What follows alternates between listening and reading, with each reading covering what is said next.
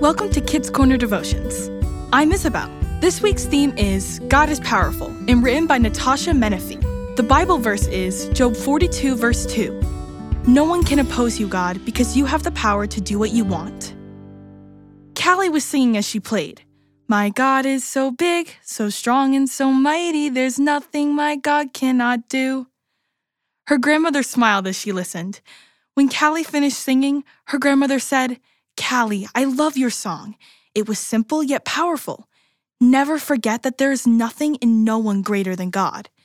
Satan thinks he is stronger, but he can't win. Later, Callie saw all the hate and violence on the news. Maybe Satan does have some power, she thought. But then she remembered her grandmother's words He can't win. Have you ever wondered about God's power and Satan's power? Do you have to remind yourself that the enemy can't win? As today's verse says, God has no real opposition because he has the power. Our God is omnipotent. That means he is all powerful. When God created the world, he spoke and everything came into existence. Our God is omniscient. That means he knows all things. He knew us before we were born. God knows the details of everything around us. Our God is omnipresent. That means He's everywhere. He knew us before we were born. God knows the details of everything around us. Our enemy, Satan, works hard to convince us that God is not great.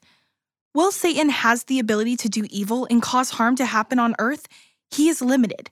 He is a created being with limited power. God, however, has power over all things, at all times, in all ways. That's power. Will you pray with me? Thank you for your power that lives in me.